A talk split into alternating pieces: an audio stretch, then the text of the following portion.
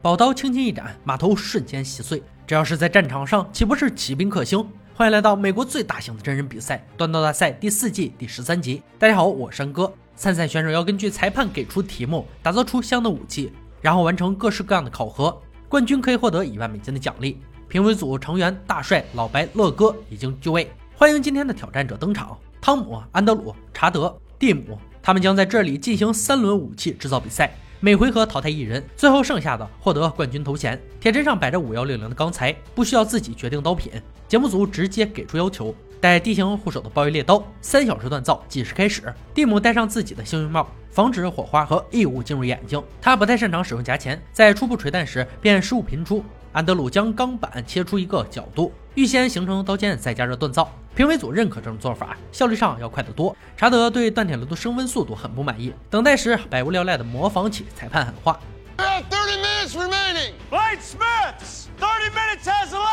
你别说，还真像。汤姆不遗余力地敲打着自己的钢坯，将其变成三指宽后，开始拉伸护手，想现在就完成一体式护手的制作。当你在刀上设置的护手时，必须有刀格，它能使护手与刀根区域完美对齐。蒂姆拿起旁边的夹具，放在刀身上，以此当做衡量，磨平刀尖。安德鲁的钢坯已经初步成型，均匀加热后直接淬火，刀片笔直，没有翘曲。旁边的查德正在捶打自己的钢坯，没有使用动力锤，用不惯这东西。汤姆则还在继续从手柄处分离出护手，在这个环节浪费了大半的时间后，他意识到完全可以在下一回合再做。想到这，立刻加热刀身进行淬火。第一次结果不是很好，刀不够硬。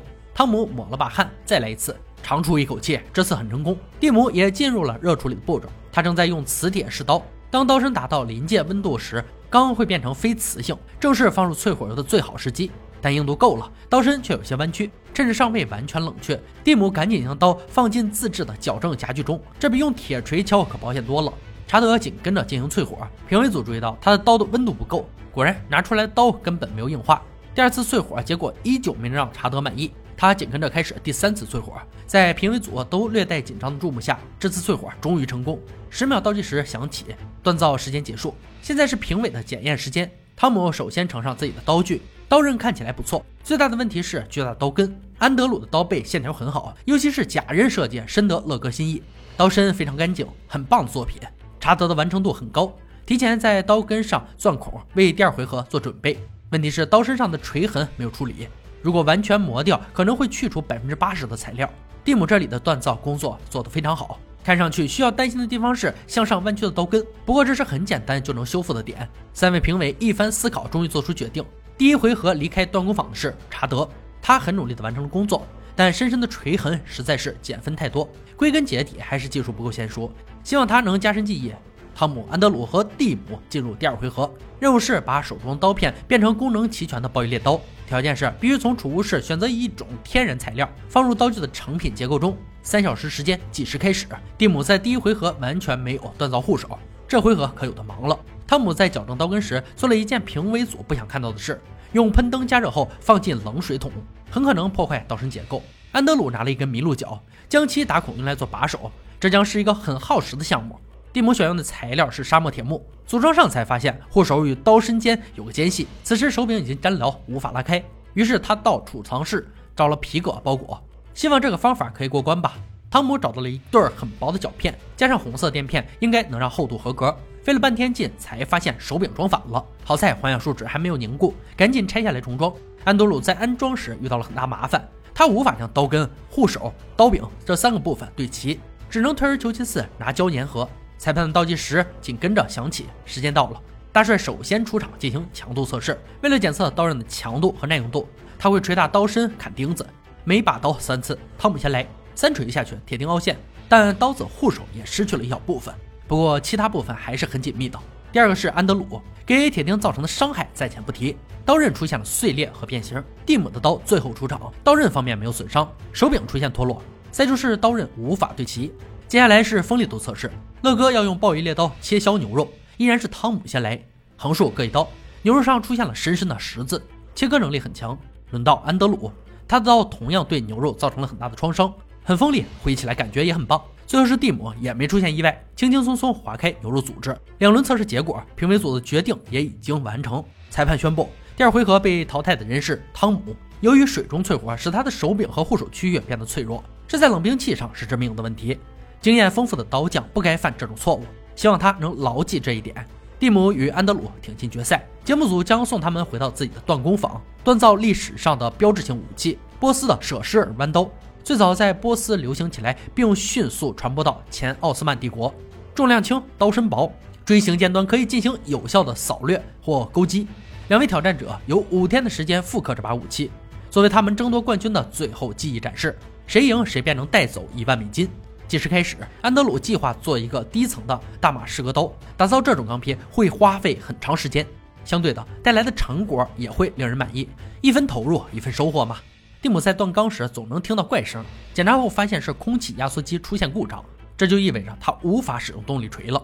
纯手工锻钢可是件力气活，不过看起来六十三岁的蒂姆很有信心。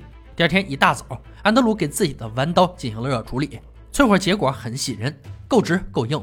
一激动，把自己的衣服都给点着了。悠着点儿，兄弟，别回头迎来的一万美金还不够治病的。蒂姆用了两天时间完成手工锤锻，于第三天进行热处理。从淬火槽里拿出来后，发现刀身有翘曲，但蒂姆并不担心这一点，因为他老早就准备了矫正夹具，这可是他的拿手绝技。到了第四天，安德鲁才发现自己的刀身貌似并不是那么完美，跟锉刀一比，就能看出来有些弯曲。用了一天时间，尝试了很多方法，都没能将其消除。好在护手部分已经做完，还有一天时间给他进行修复。蒂姆也于第五天完成了全部工作，现在就等着看谁的作品更强了。相约时间一到，二人共同返回赛场。安德鲁弯刀由二十层大马士革钢制成，看起来修复的很成功。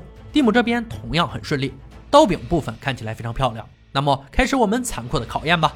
首先锋利度测试，老白将持刀斩击三条鱼。安德鲁的弯刀先上，一刀、两刀、三刀，非常顺畅地砍开所有鱼，锐利度十足。蒂姆的弯刀紧随其后，同样毫不费力斩断三条大鱼，非常轻巧，把手结构也很舒服。接下来是杀戮测试，由我们的杀戮小达人乐哥操刀，受害者依然是倒霉的猪。安德鲁先上，三次力量感十足的攻击过后，倒挂的猪险些被拦腰斩断，这把武器绝对可以杀戮。下面是蒂姆，弯刀很暴力的切开牛肉。但在戳刺时没能完全刺穿，原因是撞到了骨头。这把刀也肯定是具备杀伤力。最后是老白进行强度测试，他会用舍身弯刀砍向马头骨来检测刀刃强度和耐用性。安德鲁首当其冲，三刀过后头骨被砍得稀碎，刀刃边缘有轻微脱落。除此之外没有其他问题，测试通过。轮到蒂姆，马头骨的粉碎程度不如上一个，刀刃边缘发生变形，且刀身出现轻微弯曲，不合格。三项测试结束，评委组做出了最终决定。本集千锤百炼的冠军是安德鲁。很遗憾，蒂姆的刀没能通过强度测试，这也是造成他出局的最大因素。但是评委们认可了他的技艺，希望蒂姆不要灰心。这把刀应该是他引以为傲的武器。以上就是锻刀大赛第四季第十三集的内容。波斯是伊朗的古希腊语，旧称音译。在世界冷兵器发展的历史中，波斯人为后人留下了如新月般美丽的大马士革弯刀——舍舍尔弯刀。这个名字来源于波斯语，具有两层含义。第一种意思是剑的统称，第二种是狮子尾巴之一。此弯刀大多长一米左右，刀形大，曲形如弯弓或新月。刀面宽度较土耳其弯刀小，大约宽三到四厘米上下，大多无血槽。刀柄部分不大，也不用做圆球形，只是下弯做成直角。护手亦做成十字形，在游戏《波斯王子》及《刺客信条》中都有足够的戏份。好了，今天解说就到这里吧，我们下期再见。